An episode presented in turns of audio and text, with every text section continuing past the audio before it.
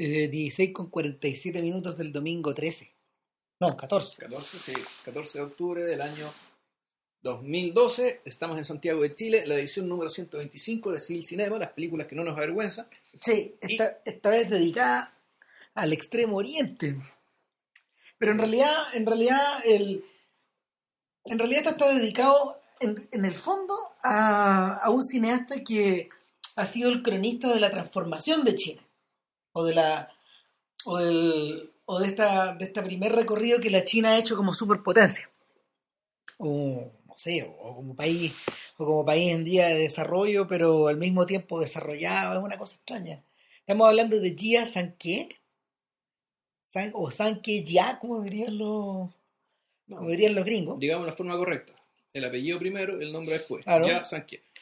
Y nada, pues Gia, a ver, Gia es un miembro de la, de, es de la quinta generación de, de los de los artistas de la, de la China de Mao. El, O sea, es compañero de generación de Chan Yimou. no, Sí, pues Chan Yimou es la quinta generación, ¿no? no, San Yimou es de la tercera, ¿no? O cuarta. Bueno, Ah, a que buscarlo. Va- Vamos, vamos a buscarlo por ahí, pero el punto es que eh, el, el- o sea, el dato es interesante porque en realidad Gia es un personaje que, si bien no cabría calificarlo de cineasta disidente, no es un personaje que, que, que encaje en este mundo de en este mundo de esta China en este mundo de esta China oficial que inicia su recorrido no sé pues, al predominio mundial Eh, la palabra mundo aquí también es importante porque de hecho vamos a comentar una película de 2004 creo 2004, sí. que se llama The World, o sea, el mundo. Eh, es el cuarto largometraje de Gia. eh, y Sí, ¿qué, qué hizo después? después de eso, él tiene, después de él, de eso hizo, hizo dos, hizo tres cosas y dos, dos paralelas. Hizo eh, Naturaleza Muerta. eh, esta película de esta película que transcurre en torno a un pueblo que va a ser inundado. Ya. Es decir, este gallo fue y filmó eh, toda la localidad antes de la inundación. Pero luego él continuó el proyecto y él filmó Dong, un documental sobre la inundación misma del pueblo. Entiendo, ese no lo he visto, pero ponte tú, cuando tú te compras el DVD, cuando, cuando, cuando los argentinos editaron el DVD de Ya. Naturaleza Muerta, venían las dos cosas. Ok.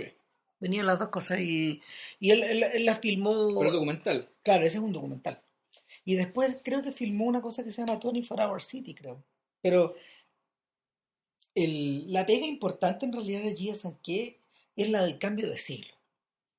El, el personaje aparece, aparece, aparece en el mapa como un como una suerte de respuesta a los cineastas de la generación anterior, a los Zhang Yimou y a los Shen Kaije y a toda esa gente uno ubica re poco. Uno en realidad, si, si, si, si uno- si hablamos de chinos, mm, uno está como bien supeditado a lo que le llegó en su momento, cuando uno era más chico, ponte tú, y a lo que uno vio entre las patadas y puñetes de las películas hongkonesas de los 80. Esa es otra cosa. Es otra cosa, De Y hecho, el- en, aquel entonces era otro país. y era otro género al mismo tiempo, que, que, que de hecho existía en China también. Esas cosas también existen en China. El...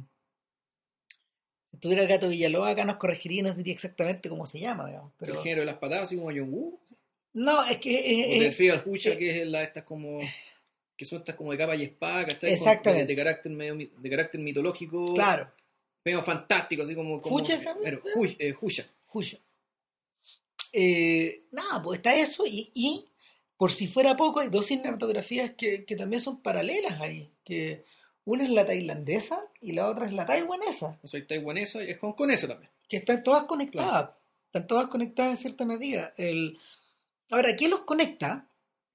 Yo diría que eh, serían como dos preocupaciones principales y que de alguna manera también se reflejan en el mundo de los chinos. Uno es el mundo agrario, el mundo agrario, el mundo de lo, el mundo de lo natural, es decir, eh, el predominio de el predominio de, la, de los campos, de los bosques y de la y de las lomas y de las montañas en estas películas siempre está presente como background atrás y, y, y es insoslayable ¿cachai? O solía hacerlo. En todas esas películas siempre están presentes esas cosas. Y por otro lado también está presente como esta especie de como de... mm, eh, esta, esta suerte como de esbozo que se hace de una vida comunal que se de una, de una vida comunal, de una vida como en, de una vida como en patota o en grupo, más que las narraciones como individuales, más que las odiseas particulares.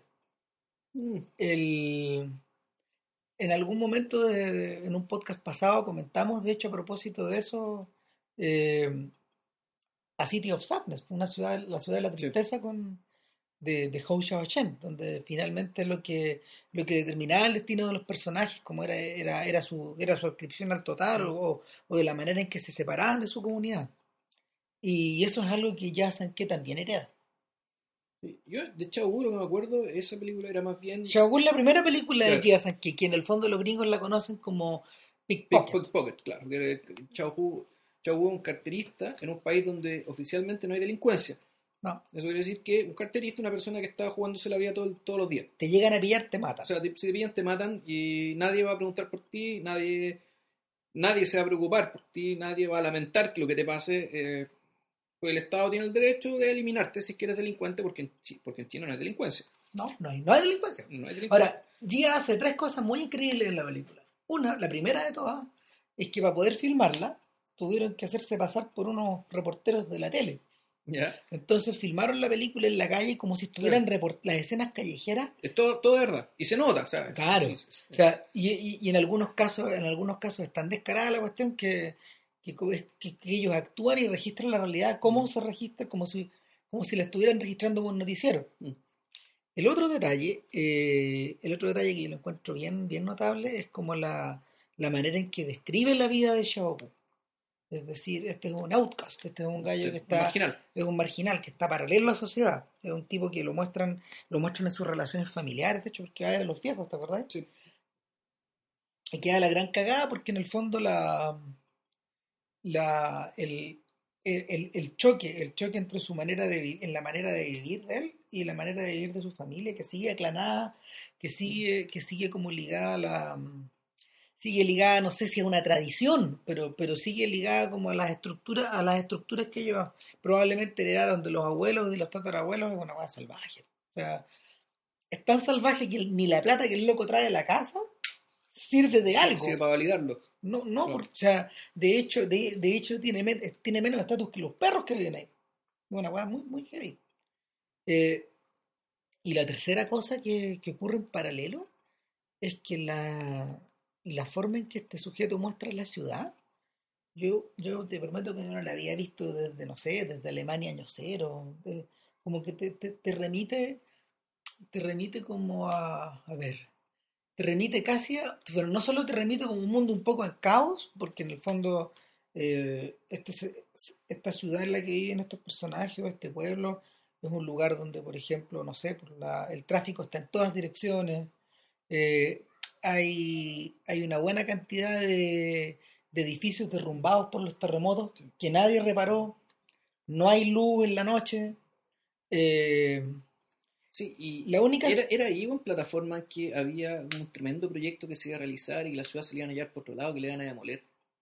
el la verdad no, no, No, no, no, no era en esta, no era en esta, No pero, está, pero sé que la sensación es la misma. A ver, el, o sea, el- a ver, a lo que vamos es que en el fondo este gallo, este gallo vuelve a aplicar, vuelve a aplicar esas tres, estas tres maneras como de representar la realidad, las vuelve a aplicar en todas las películas. Uno es como esta suerte de, de rescate casi periodístico o de, o de crónica o de crónica de crónica audiovisual de un momento de un mundo en cambio Eh, de una China que está cambiando de forma permanente en Chaogu de hecho es casi es casi precinematográfico. Es un lugar que parece claro, que, que no parece estar habitado por imágenes no tiene iconografía. Tanto Chau como plataforma, que es una, una película que hizo después, que es sobre, una, una, es sobre la vida de una, es una trupe de, de actores de actores itinerantes de, de ópera china, eh, que, pero también el lugar es muy pobre, es lo que, es lo que se viene a llamar, para entender a China, digamos, en este momento se llama el tercer sector. En China te suelen dividir al país en, no geográficamente, sino económicamente, por temas Ah. de actividad económica. Entonces, lo que se llama el primer sector vendría a ser las grandes megalópolis. eh, Be- Be- Beijing, Shanghái, Cantón y algunas pocas más. Después está lo que se llama el segundo sector, que viene a ser eh, ciudades grandes, eh, pero no tan, no, tan, no tan grandes como esta, ni tan cosmopolitas como esta. Lo interesante es que una- el- el- la definición de una ciudad grande china en realidad es un poco más grande que Sí, las de los bueno. europeos, son, cosas enormes. No, claro, o sea, son ciudades de... A ver, si en China han crecido ciudades del porte de Santiago en 10 años. Claro. Esas cosas están pasando en China. Y esa podría ser una segunda del segundo sector incluso. Y el tercer sector ya es el interior. El interior agrario, que es donde vive Chao Wu, que es donde vive... Y donde van a turear estos gallos. Donde, van- donde va la gente de plataforma, pero donde aún así se producen tremendos cambios, donde se eh, arrasan pueblos para construir otra cuestión, ¿cachai? Van a inundar un lugar, pueden inundar, otro lugar. Es decir, el tema es que lo que se conoce como desarrollo es una especie de manejada que le cae encima a la gente. Claro. Es, es un- es- es una avalancha de progreso en el cual las personas no son, del cual las personas son protagonistas, son siempre víctimas o con suerte testigos. El- en la tercera película, en Placeres Desconocidos, este gallo de hecho, gallo de hecho refuerza estos dos temas y te da, te da- y te provoca la sensación de que este pueblo que haya Ujú. estado visitando, que son todos distintos, pero Ujú. este pueblo tipo que haya Ujú. estado visitando una y otra vez, está vuelto a transformar por completo. Pero lo, lo que me llama, lo que me llama la atención de, de, de las tres es que hay una progresiva, hay un progresivo, mm, hay una progresiva eh, carga individual a la hora de retratar a, la- a los sujetos. Los sujetos están siendo como mm, tipificados ya psicológicamente, que es una es una tipificación psicológica, no, es- no- no es la, no es la presentación de los personajes chinos típicos. ¿A qué voy? Cuando uno ve, por ejemplo, sin irnos tan atrás, cuando uno ve, por ejemplo, las películas de Zhang Yimou, eh, ¿qué es lo que tú notas? En las películas de Zhang, eh, Zhang, se Zhang se desenvuelve, de hecho, salvo cuando, no sé, pues, cuando hizo Shanghai Triad, por ejemplo, y esas películas, eh, más, más cosmopolitas, este hombre se desenvuelve en una sociedad agraria. De preferencia, eh, de preferencia eh, haciendo, no sé, historias de época. ¿cachai? Ambientadas a principios del siglo XX, en el siglo XIX o a principios del XIX. Sorgo Rojo como que transcurre por ahí, más No. Zorro Rojo transcurre en la época de la invasión japonesa de la Segunda Guerra Mundial. Ya, Si imagínate. en 1940 y tanto, o sea, Imag- 1930-40. y el y Yudu, no, Yudu es más Yo, creo que Yudo es más antigua. Yudo es más antigua antigua. y las linternas rojas también. Eso es de principios del siglo Sí. XX. Entonces, el, el mundo que retrata este sujeto es un mundo como que- es un mundo, es un mundo amarrado por otros valores y por otros presupuestos. Finalmente no es final- finalmente es un mundo que, a ver, es un mundo que es, es un mundo que es agrario y es un mundo que es feudal en ese sentido. Y, y si lo y si y, y de hecho una vez que una vez que Sang deja de ser un deja de ser un eh, deja de ser un disidente en el sentido como literal de la palabra y se convierte como en un miembro del partido y después en un personaje importante en la articulación cultural de la China de la, de la neochina de esta neochina. Eh, este sujeto cambia el tono de sus fábulas y, y transmuta esto transmuta este mundo feudal en una especie de en una especie de mundo real mágico que es donde, donde- es donde es viene Héroe, héroe eh, de las dagas voladoras. y la otra película La otra película tiene, un pequeño giro. Un pequeño giro ¿cómo se llama esa? La del- La, de la, maldi- la maldición de la flor dorada, creo que es la del. esta la, de- Sí. la del, la del drama familiar, este, en el fondo es una teleserie, Claro. una teleserie familiar. es una gran teleserie es una gran teleserie que nos anuncia que China se nos viene encima a O nosotros sea, que se viene la marejada de hierro que, que viene lento, pero viene. Entonces eh, sepan a qué tenerse. Esas son las películas imperiales Mm, de Chan, sí. de Yimou. Sin embargo, ¿qué hace Gia? En esa época estos gallos estaban en la universidad. Pero ojo, que, ojo, lo que hace Gia es muy distinto de lo que hace el joven Chang Yimou. Súper Lo, distinto. lo que hace el joven Chang Yimou, en último término, siguen siendo historias de carácter, son historias de carácter bien moralizantes, Mm. preocupadas de rescatar el patrimonio cultural chino, que, pero al mismo tiempo eh, da- básicamente haciendo un- un- una declaración en favor de los derechos de algún tipo de minoría o en particular de las mujeres. Claro, o de el- no hay- o de alguien. es un discurso que de hecho lo metió preso a este. Claro. En- y- en- no hace mucho tiempo, hace unos 30 años atrás. Claro, pero, pero si uno lo piensa, es un discurso moralizante y publicitariamente muy potente. O sea, muy Sorgo Rojo, que, bueno, de hecho, el, el autor de Sorgo Rojo acaba de ganar el premio Nobel de Literatura. Seguimos con nuestras coincidencias laterales. Bueno, de coincidencia, en realidad estamos hablando de otro sujeto, pero bueno, da lo mismo. No, no, no, pero, pero, pero fíjate que eh, igual me hace sentido. Ah, Cuando, cuando salió el, cuando salió el premio el día viernes dije, oh, bueno, igual vamos a hablar de los chinos. pero- claro, bueno. Nada, po, el punto, el punto con Jia Sanke es que él, él no proviene de esa, él no proviene de esa mente, o sea, él no proviene de esa, mm, de esa concepción moralizante o de, esa- de- o de, o de esta idea de educar a la población. po. No es moraliz- no es moralizante, ni es mistificadora, ni, No. ni es estetizante tampoco. No, O sea, las primeras películas no. Yo creo que está el mundo yo, ya empieza un poco a parecerse a las primeras películas de Pedro Costa. Como se ven parecidas, a ojos. Huesos, perdón. a hueso. A huesos, sí.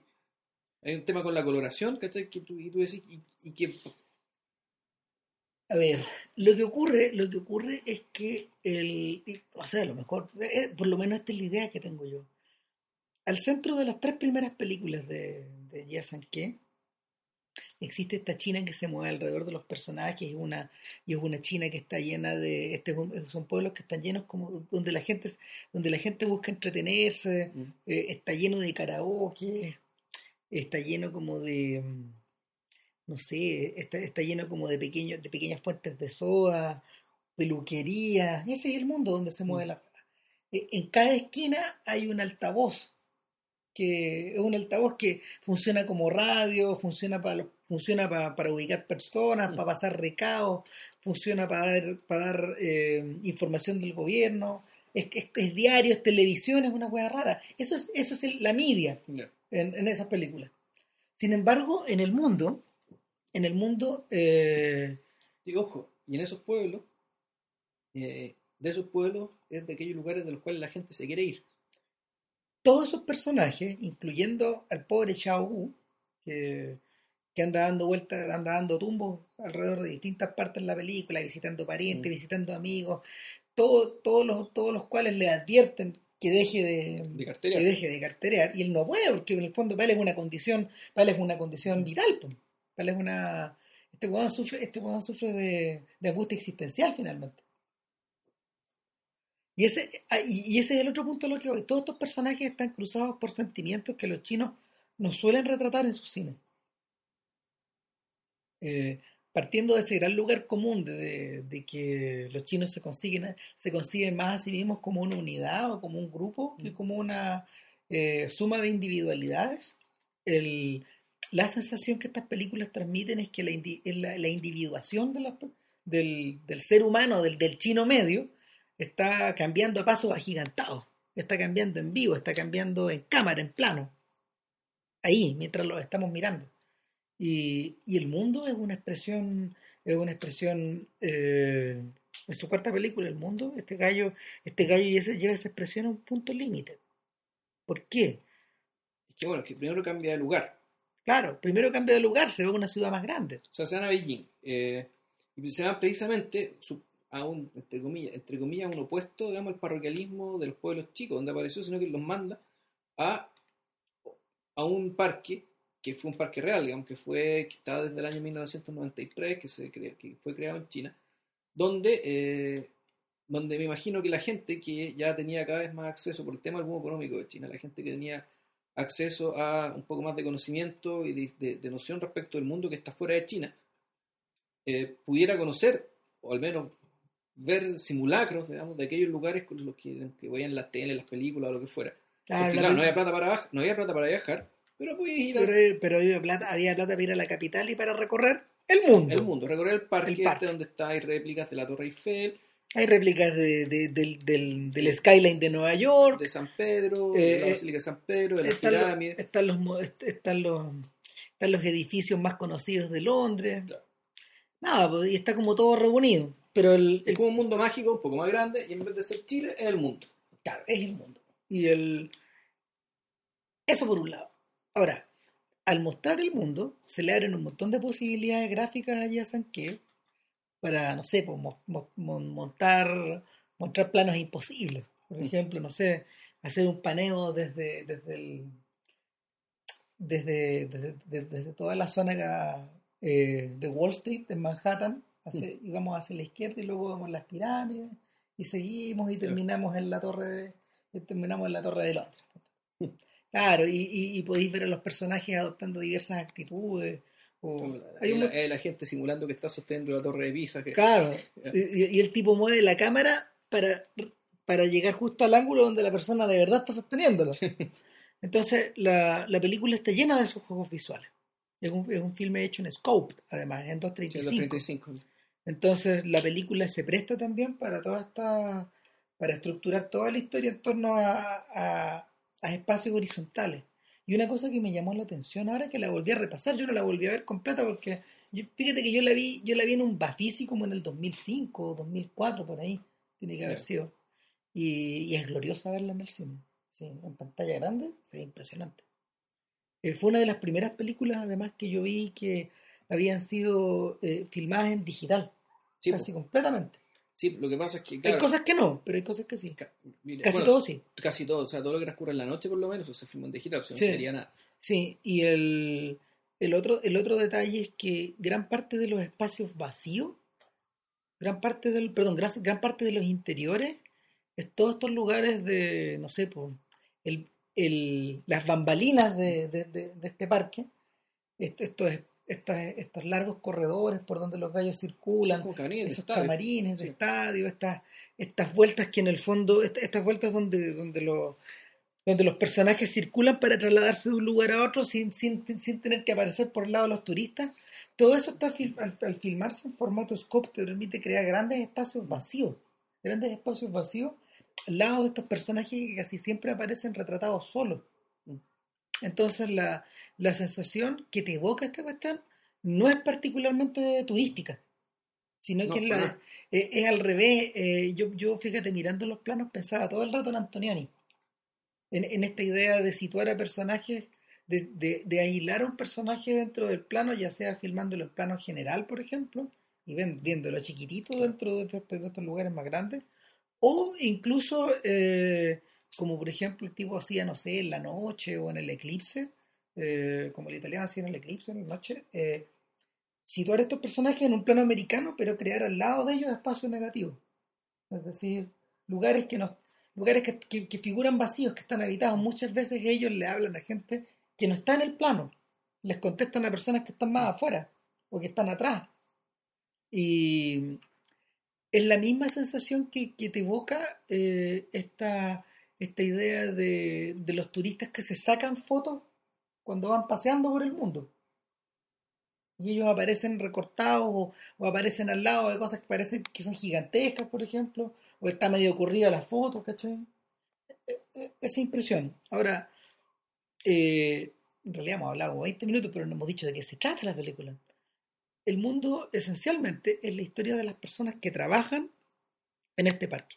Sea, hay una pareja protagonista que Claro. es es Tao, que es una modelo bailarina. Que ella, por ejemplo, ella siempre está vestida de, eh, hindú. No odalisca hindú. Es como árabe. No, hindú. ¿Hindú? Porque de hecho, cuando. Tienes hay- razón, sí, por la nariz. Ella tiene, que ir a bailar, ella tiene que ir a bailar Taj Mahal. Es como balinesa, tiene una cosa. tiene- esa cuestión así como estos movimientos con la. Claro, y ella, ella trabaja, ella trabaja, por ejemplo, en, en pequeños, en pequeños números que se hacen durante el día, pero en la noche como que presentan una revista tipo Las Vegas. una, una revista tipo de vedette, pero sin vedette, sino que con, Claro. muchachas vestidas de los Con trajes típicos con un universo. Yo pensaba una mezcla de eso con Cirque du Soleil. Ese tipo de... Hasta la música es media Cirque du Soleil. Sí, no, sí, bien, bien insulsa, ¿cachai? Como Ah, el gusto media el película porno. ¿no? Así como dice, easy listening que le llaman los gringos. Claro, claro. Y el, Es media softcore. claro. Y el pololo tiene un pololo, De ella trabaja de guardia. que es guardia. y lo, tú me decías que lo ascienden, yo esa parte la tenía olvidada, de que, de que este sujeto que aparece vestido de uniforme al principio y que tú lo identificas como un militar, Sí, rápidamente, rápidamente como pensáis en estos militares chinos de los 70, de los 80. Eh, este gallo, este gallo cambia y se transforma como de golpe al ponerse esta chaqueta de cuero, se transforma como en un personaje de estas películas como de, de Johnny To, de Johnny To o de, o de John Woo, ponte todos estos gallos como ligados al bajo mundo. Claro. Eso, eso me Es que- esa sensación Es que eso es lo que pasa. O sea, la... esta, pareja, esta es la pareja protagonista. Ellos son pololos. Originalmente no pueden tener vida sexual porque viven en camarines. O sea, vi- viven como en, en- en habitaciones comunes con otra gente del, con, con otras personas, con otras bailarinas que tienen su grupo de amigos. Después llega un grupo de rusas también que están a bailar y todo el asunto. Para ir a encontrarse tienen que ir- irse como unos, a unos dormitorios donde la gente como que como que los arrenda por hora o, o- o gente con menos medios vive ahí toda choclonada. O sea, es como, en realidad, y esa es la, e- eso es lo, uno, lo, lo que uno se da cuenta al ver la película, en realidad el, se da la paradoja de que este parque, el mundo, o sea, este lugar que simula, digamos, el- la libertad absoluta de poder visitar los lugares que quieras, Cuarta tu libertad. en realidad es una prisión. Funciona casi como una prisión. Donde tú porque- te vayas a emplear para trabajar a expensas de estos gallos, pero Y llamamos, llamamos un lugar del que no se sale mucho. ¿cachai? Es No. una prisión lo suficientemente grande para que no parezca prisión, en ese sentido la prisión perfecta. Aún así salen y todo el tema, pero, pero la, la- la dinámica, digamos, y la naturaleza del trabajo te obliga a estar mucho tiempo ahí. la frase publicitaria que vende el mundo, de hecho, y que Gia Sanquel lo coloca de una manera muy zorra en los Sí. créditos, es visite Beijing, no, conozca el mundo sin salir de Beijing. Exacto. www.elmundo.com, no una wea así era. Sí, así tal cual.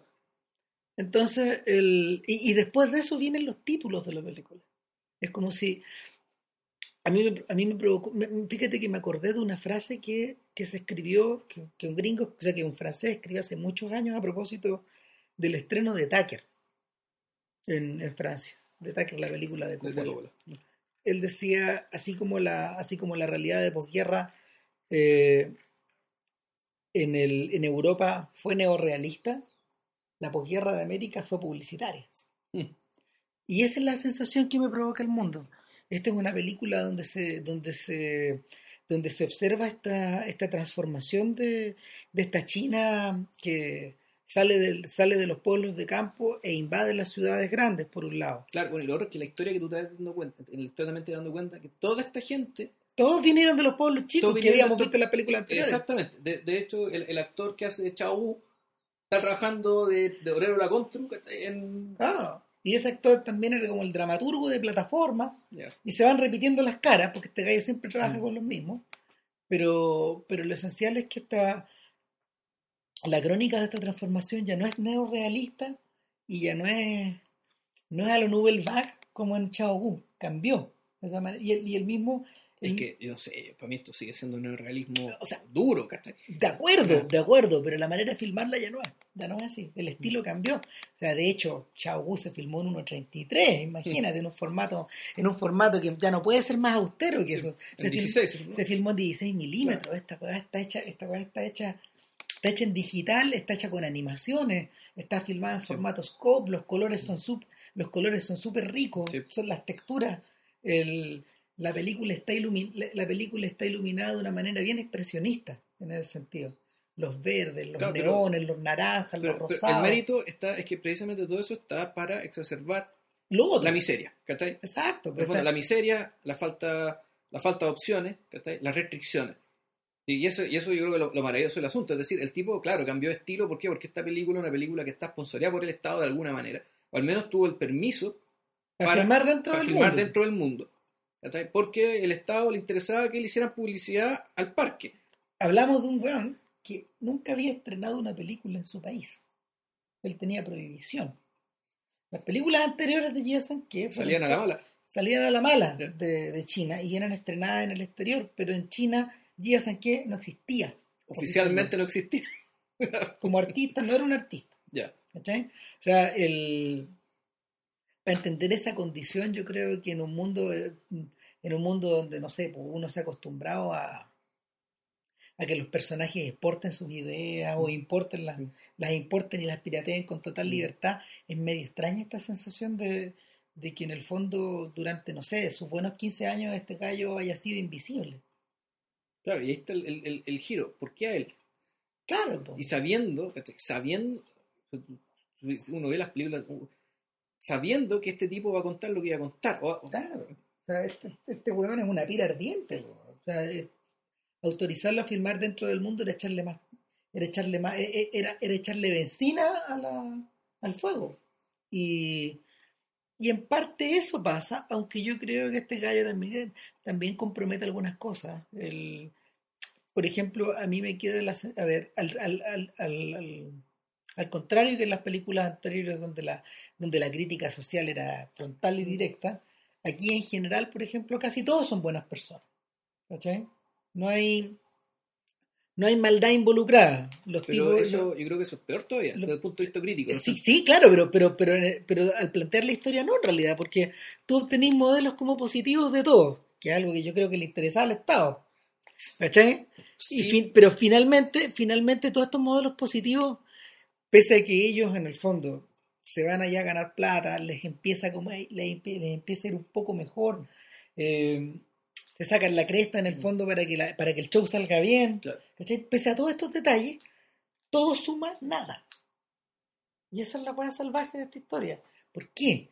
Porque, no sé, mira, hay una, hay una pequeña anécdota que yo nunca me olvidé de- de- del mundo, a pesar de que tenía sepultado un montón de otras cosas. Yo me acordaba de, yo me acordaba de la, de la historia del exnovio de Tao, que viene, Claro. que viene saliendo de la ciudad. es Entonces, un personaje que aparece muy poco al principio. cinco y, minutos. Y simplemente aparece para, básicamente, para que conozcamos más a Tao y para decir que Tao, eh, Tao está un poco con la angustia respecto de, que, de, las, de las decisiones que ha tomado, en el sentido de que este novio parece bastante más interesante ¿cachai? que el pololo que tiene actualmente. Claro, el pololo, más considerado con ella. el y- pololo, el pololo que tiene es un huevón mandril, digamos, que en el fondo, no sé, pues se la lleva a este local, a esta, a esta especie como de hotelucho, se la trata, se, se trata de acostar con ella, pero en un momento tú parece, tú, tú empiezas a comenzar a, empiezas a pensar que se la va a violar, ¿cachai? Claro. Eh, este, este es el mismo tipo que, que, que por otro lado parece que en el fondo pare- pareciera que la, la verdadera relación sentimental la mantiene con otra, con otra mujer que, eh, que, claro, con, con la rusa, con una rusa que se llama Ana. Donde Claro. uno dice aquí, chuta, aquí, aquí, aquí es tan mandril el sujeto. O sea, es que tampoco era tan mandril, o sea, no un tipo malo que No. le pegaran, le maltratara. a eso iba con lo de los roles positivos, sino que Claro. nadie hacía, nadie era, nadie era completamente malo. Claro, pero es que al punto es que eso, hace todo más descorazonador, descorazonador porque a la larga el problema parece estar ya en la estructura, o sea, hay una estructura en el Exacto. sistema, en la forma de vivir, digamos, ¿cachai? o, o cómo- o en las opciones reales que tiene la gente son muy pocas. Este personaje, el exnovio, llega, llegó, lle- llega por el día, Sí. llega a ver nomás. No, llega porque se va, porque se va... Es- exacto, llega por el día y, le- y, y van a comer a un local, él la va a buscar y, no sé, pues, observa la llegada de las rusas en bambalinas y todo en, en- en los, en los camerinos y, y luego van a comerse, no sé, pareciera que están comiendo, no sé, una chorrillana, una wea así. Y él le dice, mira mi pasaporte. No entiendo, le dice ella. yo- Porque ella, ella piensa al principio que él se viene a quedar. De esas conclusiones uno las saca después. Y él le dice, no, yo me voy a Mongolia. Y eso se lo da a entender al otro, digamos, cuando llega el novio. ¿cachai? Y él dice, bueno, yo, yo te llevo. le dice, Y se van al aeropuerto. No, no, yo te La llevo. trenes, te llevo al aeropuerto. No, yo tengo un boleto de tren a Mongolia. Ya, te llevo, te llevo a la estación de tren. Y lo lleva a la estación de tren. Y en la estación de tren hay un montón de gente que está llegando y centenares que se y van suben, yendo. y suben, y suben, y suben. Parecía la misma gente que está dando vuelta en, en, cinta, en banda continua. Claro, y, Sube y sube. y el y, y en ese en, en en esa suerte como de en esa suerte como de marea de personas que van que van intercambiando sus lugares en solución de, de perfecta continuidad eh, no moverse quedarse en el lugar donde estás parece equivocado Mm. ¿cachai?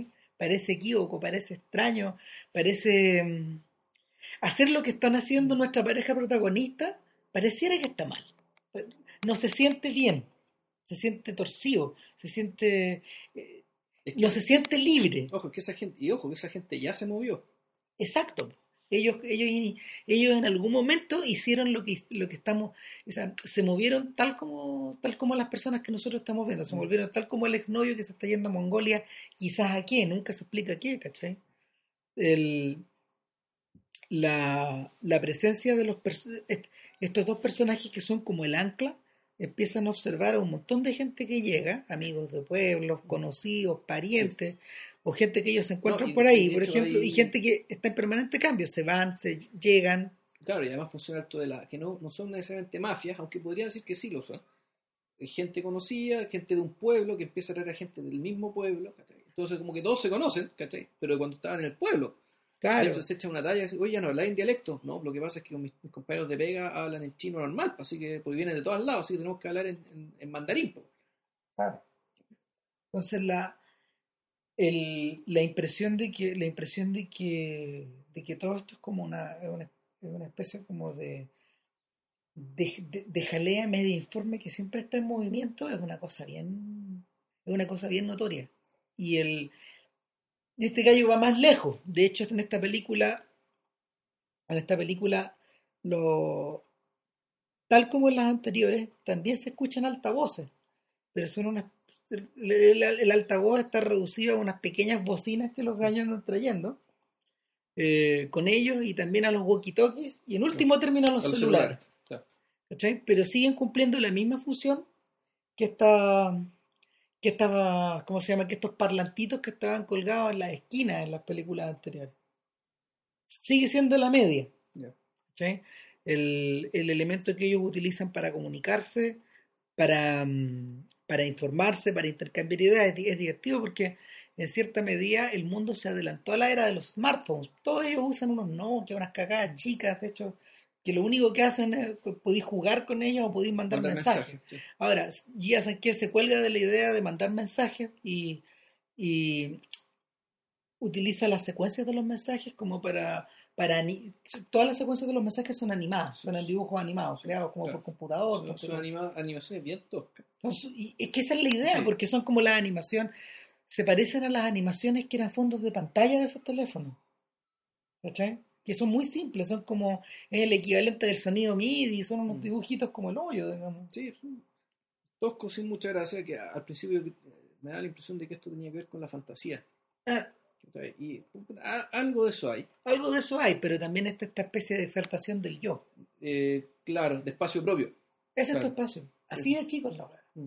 Y en el fondo hay una cosa bien romántica, también desde, desde el punto de vista de la puesta en escena, al transformar este espacio cagón de 140 y tantos caracteres, donde tú te mandáis mensajes, al expandirlo a todos los metros de la pantalla en 233 y a todo color. Eh, es, es la exaltación de, es la exaltación del lujo más proleta de estos gallos. Que, y, y, y los personajes, especialmente Tao y su novio, permanentemente se están mandando mensajitos, te quiero, no sé qué, falleció de no sé cuánto, ven para acá, no sé qué. O sea, de hecho, hasta hacia el final, cuando, cuando Tao descubre lo poca cosa que es este weón, no me voy a explicar por qué ni cómo, eh, ella lo descubre mirando un mensaje de texto también. Y es chacal, po. porque finalmente la finalmente el, finalmente estos contenidos tan modestos acaban por precipitar la, aparición de no sé la aparición del caos la aparición de la tragedia o la disrupción de un orden que parecía inconmovible. Cuando yo pienso por ejemplo en, en los tremendas en las tremendas vueltas dramáticas de las películas de, de Sang Ki-Moo, especialmente de la de esta trilogía imperial eh, tú tenés una doble sensación. Tenés la sensación de que estáis viviendo estás viviendo por un lado una historia fabulada, es decir, una, una suerte de fábula medieval, por una parte, y por otro estás, estás presenciando la exaltación dramática como del, de, no sé, del yo de una persona, ¿cachai? Y, y en el fondo no es eso. Cuando te alejáis un poco más y veis y, y tú ves el cuadro completo, te das cuenta que, que de lo que, que este sujeto nos está hablando todo el rato en metáforas. O sea, en héroe lo que menos importaba era lo que le pasaba a él- al héroe, po, al personaje, de- al, al- ¿cómo se llama? El personaje de Jet Li. Sí, o sea, en realidad son casi mitología. O sea, así como los dioses Claro. griegos, en realidad, más que personalidad, ellos eran Atributo. eran representantes, claro, de atributos o de o- por humanizaciones de fuerzas naturales, por ejemplo. Claro. O sea, pero el- era eso lo importante. Y, en héroe uno podría decir que hay son, podríamos, no sé, fuerzas históricas. ¿cachai? El- Exacto. personaje en cuestión. En la, en- lo mismo ocurre en la flor dorada, por ejemplo. Claro. Te queda la sensación de que te queda la sensación de que esta marea, como, como la hemos como la hemos denominado, es una es un movimiento, este salto, este gran salto hacia adelante, para hablar en términos maoístas. Pero es que, claro, el- no, pero es, que tiene la forma de una, de una lenta caminata, de una cuestión Claro. que tiene aplastar, así, Es una- inconmovible. Una planadora que viene a dos por hora. claro, Eh, la, ¿qué, qué espacio queda para la individualidad? ahí? Pareciera que esa es la pregunta que trata de contestar ya en quién esta película. De hecho, la... Y es por, es por eso que me hace sentido, por ejemplo, que la, que la puesta en escena también evoque tanto a Antonioni. claro, pero, pero igual, la, la- la individualidad de todos estos personajes, por razones por razones culturales y por razones de precariedad también, eh, siempre está bien mutilada. O sea, Súper. bien, es bien, ¿cómo decirlo? Es- es poco, tiene pocos elementos de atractivo, tiene poco- pocos elementos de originalidad. Ninguno de los personajes, al menos los protagonistas, ninguno de ellos uno podría decir, estos son personajes que se han construido a sí mismos a través de la, de la propia reflexión. De Eh, hecho, el... Eh, Hay una, hay una, están como en estado larval. claro. Por ejemplo, ¿qué pasa? cambio, el pololo, uno puede decir, el ex pololo, el tipo que se va, uno ya lo ve y dice, ya, Este tipo es, este tipo es así. este tipo sí, este, este es un tipo que, eh, que ya na, ha- se ha elaborado a sí mismo, por Exacto. de cierta manera. Te queda la sensación, eh, parece extraño eh, explicarlo de esta manera, pero te queda la sensación de que él es un hombre completo. ¿Cachai? Un hombre con su mochila, Mm, claro. que va en una dirección.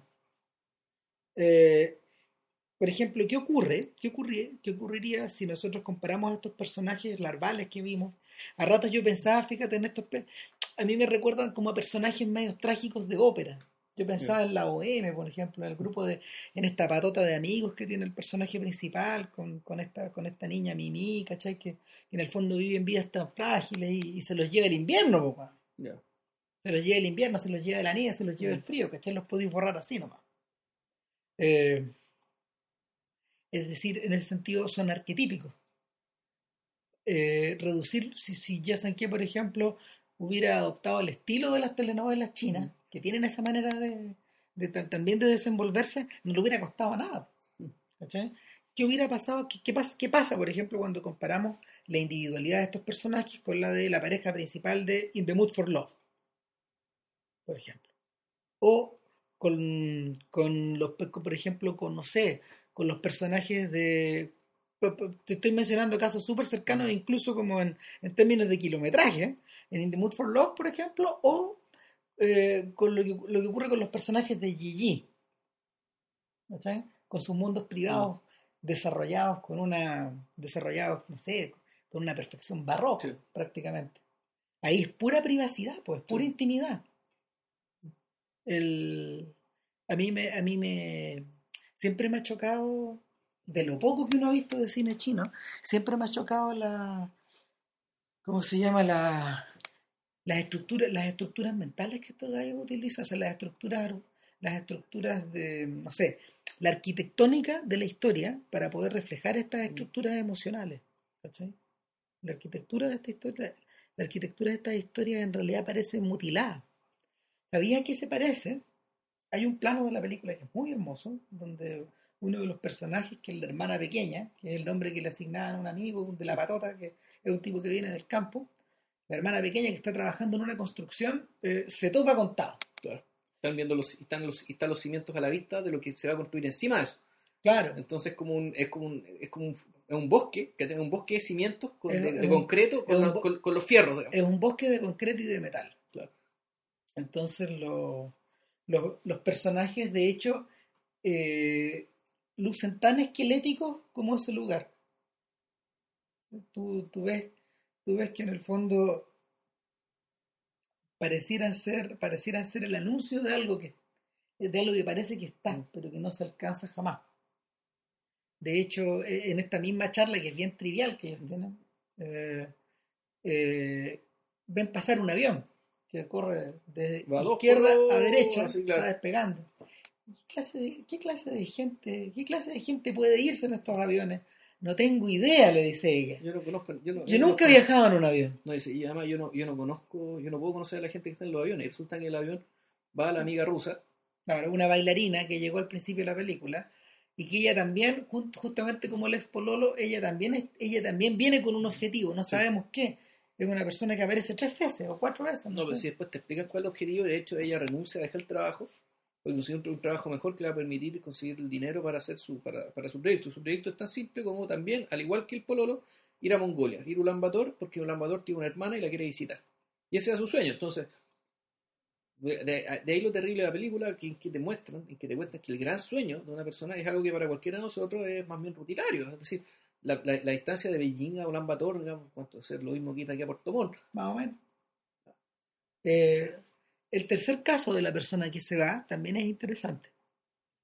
Eh, es una señora que tiene como una, es una suerte de boutique, pero, pero en, en lo- en la más ya que es una boutique donde ella, es una boutique que parece garage, donde ella reinventa vestidos Donde, vestidos donde occidentales. agarrar, claro. Los ven en fotos, viendo la película dice, bueno, aquí se hace la ropa que acá se vende por lucas. Claro, O sea, Y- en esos talleres se hacen. claro. Entonces el, Y ella pertenece a una especie de familia de... de- de- es que ahí, ahí tengo que la, explica- la película te explica muy bien. Está este parque y en, la, y en la margen de este parque hay una especie de garito donde se instalan unos locos que parecen que, unos sujetos que parecen ser mafiosos, que son controlados por una familia y hay gente que va a comer ahí. y hay gente que va a comer y, y- y el, el- el hay unos karaoke Y también. el polo, Tai Cheng se llama, el pololo era protagonista, que es guardia, resulta que también está merodeando ahí y le, le, le le ofrecen un trabajo que consiste en ir a acompañar a esta tipa, que es una, a esta señora que tiene el taller, que es miembro como de la familia dueña de esta, de, de- de esta mafia, se convierte como en una especie de, de guardaespaldas. Claro, un guardaespaldas, y ahí de poco este sujeto empieza a ascender. O sea, asciende, cambia de estatus, empieza a tener más plata, puede llevar a, a su polola atado a un motel, ponte tú, a un hotel, porque antes no podía. ¿cachai? No. tú te das cuenta que, claro, que pareciera ser que entre que el tipo está subiendo en, en- en su trabajo, estado al revés, ella no sube en su trabajo, una amiga sí sube, pero ella no. Pero al menos parece que se están dando las cosas para que ellos se casen, digamos, y ese es como el fondo el núcleo de la historia de la relación de ellos dos. Claro. Pero resulta que este tipo eh, tiene En que al- ser de guardaespaldas de esta. y en algún momento dejó de ser el guardaespaldas. Claro, y se convierte en una especie en un amante. Claro. Ahora, el, haciendo memoria para atrás, la, el- la entidad emocional, el recorrido emocional de esta señora es el más completo de todos. Porque ella es la ella, ella es la que tiene ella es la que tiene un marido que está viviendo en Francia, Hace Belleville. 10 años. Esta foto es de hace 10 años y una foto de es un tipo posando al lado de una estación de metro. En. Francia, claro. Eso. Entonces, eh, Ese es el paraíso. Claro, y ese es el paraíso. Eso, eso es lo que está incluso fuera de este mundo, tal Ah, cual. Sí. Literalmente, está fuera de este mundo. Para eso, no sé, pues hay que hacer una operación desquiciada de, de- de- para marcharse. Y finalmente, finalmente en el recorrido de ella, todo indica que ella va, va yéndose hacia allá. Va, se va, va, va- dejando, va dejando estos otros espacios como Claro, eh, sí. estos, estos espacios clausurados. lo interesante es que esa señora, claro, esa es esta gente que, como ya tomó la, la decisión hace tanto tiempo, y esa determinación es algo que la mueve todos los días, eh, uno, uno se- te dando cuenta que casi por, por fuerza gravitacional, ella va hacia allá porque esa decisión ya está tomada. Claro. Y esa decisión siempre estuvo tomada y siempre fue así. Y la aparición de este sujeto, digamos, que se convierte en su amante, no, no, lo va, no va a cambiar. ¿no? No, va a cambiar esta trayectoria. en cierta medida esta película, fíjate, está, está media pegada, eh, está media pegada por la espalda con una que sea Emiliano hizo un poco antes, ¿qué, qué hora es? ¿Qué hora es? Ocho meses. Claro, que, que el, la pregunta ahí en realidad eh, después de irte y a la hora de volver, ¿cuánto cambiáis o cuánto ganáis? Eh, ¿en, qué- en qué eh, está el juego como del tiempo, el juego como de la distancia? El, en, el, en el caso del mundo esas preguntas no se pueden ni hacer. El, No, no, no hay más realidad que esa. Eso es lo divertido, porque al mismo tiempo lo que estáis pisando durante todo el rato es una hueá de cartón es piedra. un simulacro del mundo. Claro. El, varios de los personajes dicen, bueno, ahora ya no tienes, no, no tenemos para qué viajar si ya estuvimos acá. De alguna manera sí viajamos, digamos, y vimos esta, esta torre Eiffel de ciento y tan, de 108 metros, un, un tercio de la real, supuestamente. Un tercio de la real. que también la gente se sube, sirve como mirador. Tiene la misma función que la, que, que la original. Claro, el, hay unos momentos bien impresionantes eh, en, la, en la, en la película donde este gallo en realidad le saca, le saca partido de forma increíble al parque. ¿Te acordáis de esa, de esa secuencia donde Tao como que va recorriendo co- tapada como tapada con una con, con- con- con un impermeable de plástico ni transparente. siquiera es una bolsa, una weá que se echa encima, ¿cachai? ¿Ya? Y queda como esta, queda como estas vírgenes, queda como estas vírgenes italianas. Mm. Y lo que tú ves es un juego de perspectiva en una, en una especie como de plazoleta veneciana. Y tú, y tú inmediatamente piensas en los modelos, tú piensas en los modelos de los, de los, grabados renacentistas que recrearon esta weá. O, o hay una secuencia que pareciera no tener mucho sentido donde Tai Chen hace un recorrido nocturno con la, con la lámpara y en medio de la oscuridad ilumina las dos únicas figuras chinas tradicionales que aparecen en la película. Como si estuvieran escondidas en la sombra y de repente aparecieran. Eh, y esa es la otra sensación que la película te evoca, te da la sensación de que la China real, ¿dónde está? Tú la andás buscando por todos lados. Está reflejada, no sé, en los calendarios que la gente tiene pegados en los locales, por No, ejemplo. la China, loco, la Eh, China real la- son eh, esos eh, lugares. En, en esos lugares, en esos lugares, en, en esos hoteluchos, en estas piezas apretadas. No, pues, el- el- la, la película la vimos ayer con, con, con el Dono, con, con Dono, un amigo de este podcast. Y él decía: Estas paredes peladas son expresionismo. O sea, esto es, Sí, po. es, es sumamente elocuente respecto de la, lo, lo- lo que la gente, el espacio que habita la gente, eh, la imaginería que tiene la gente, la cantidad de lugares pelados, sin decoración, sin, con, las, con las paredes raspadas. Y, y que y eso, en el fondo, ese es el mundo de la, de la trilogía inicial, de, Claro, de que en el o sea, fondo se viene, que, que estas personas traen consigo. la eso- precari- eso parece. claro, la, la precariedad es tal que te da la sensación de que las casas derrumbadas por los terremotos, por ejemplo, eh, no solo forman parte del paisaje, sino que lo enriquecen, weón. Mm. Es, es freak la weá, porque está, es- en, en Chao Wu está esta imagen inolvidable de que al gallo se le hace tarde volviendo de la casa de los viejos y empieza a caminar por una calle que está solo iluminada por las luces de las bicis y de los camiones.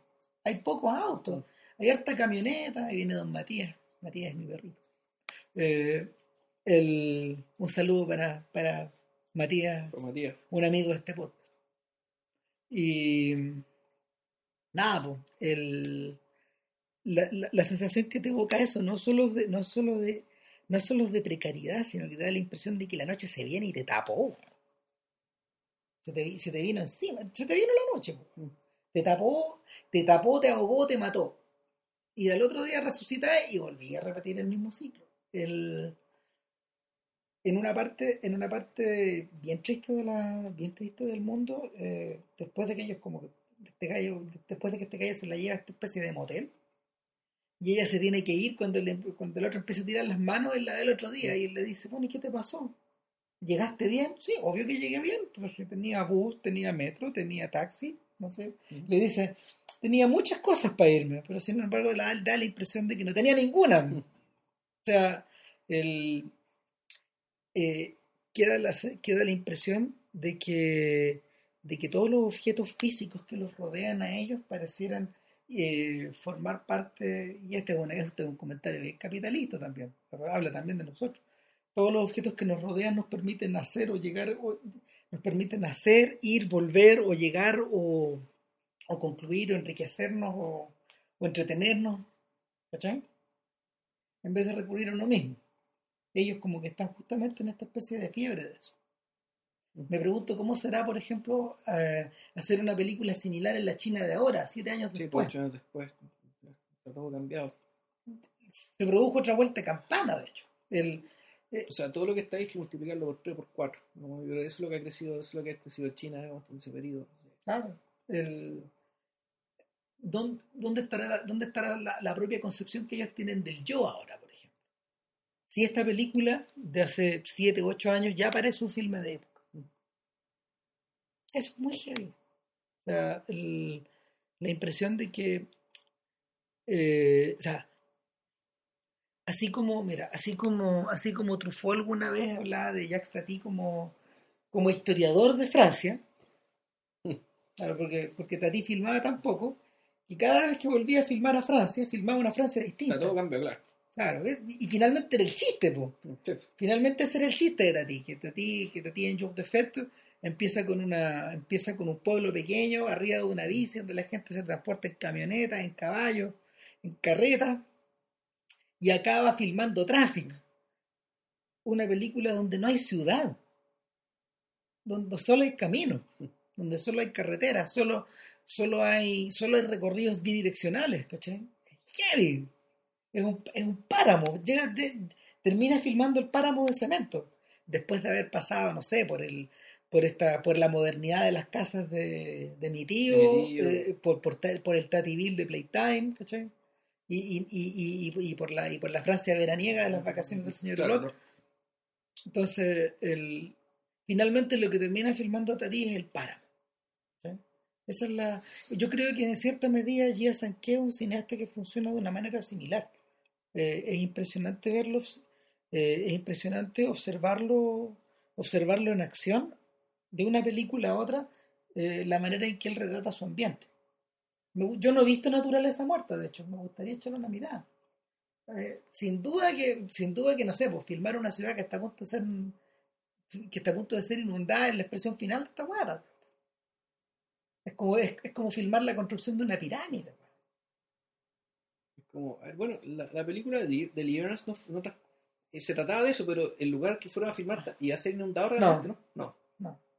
No, claro, ese, ese era el punto de partida, digamos. Pero, pero no, en este caso. Y se llamaba Deliverance porque es el Deliverance del agua, ¿no? Claro. El agua. Es el deliverance del agua, pero es el deliverance de la furia y De- el de deliverance de, de- de todo lo demás, de, lo que tenéis como en el, en el back burner, de, lo que claro. tenéis, de lo que tenéis oculto atrás, digamos, la mochila que lleváis. Eh, nada, pues, no sé si hay algo más que agregar. Ay, tal vez yo diría, tal vez, tal vez habría que hacer el apunte de que, tal como le comentaba JP antes de empezar el podcast, uno está bien perdido y acepto, acepto, acepto las culpas, digamos, uno está bien perdido de cómo andan los chinos y cómo andan los coreanos estos días.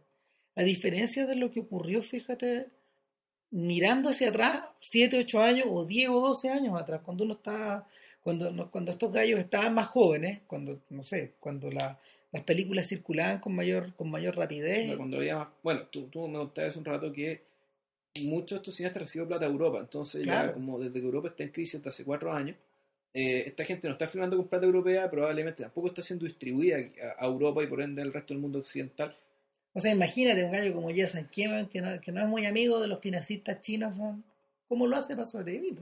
Claro, y, y eso, eso nos lleva a la paradoja de que nosotros en algún momento creíamos que la mundialización de- del acceso a todo este, este tipo de material ya era algo irreversible y nos estamos dando cuenta de que no. No. de que claramente esto está sujeto básicamente a los ciclos económicos como toda la otra actividad económica y por lo mismo, eh, bueno, efectivamente sabemos re poco en qué, qué está pasando en, en- O esto. sea, hay O sea- gente como Hong Sang-soo, que filma el coreano, que filma tan barato que weón puede seguir produciendo una al año, por ejemplo.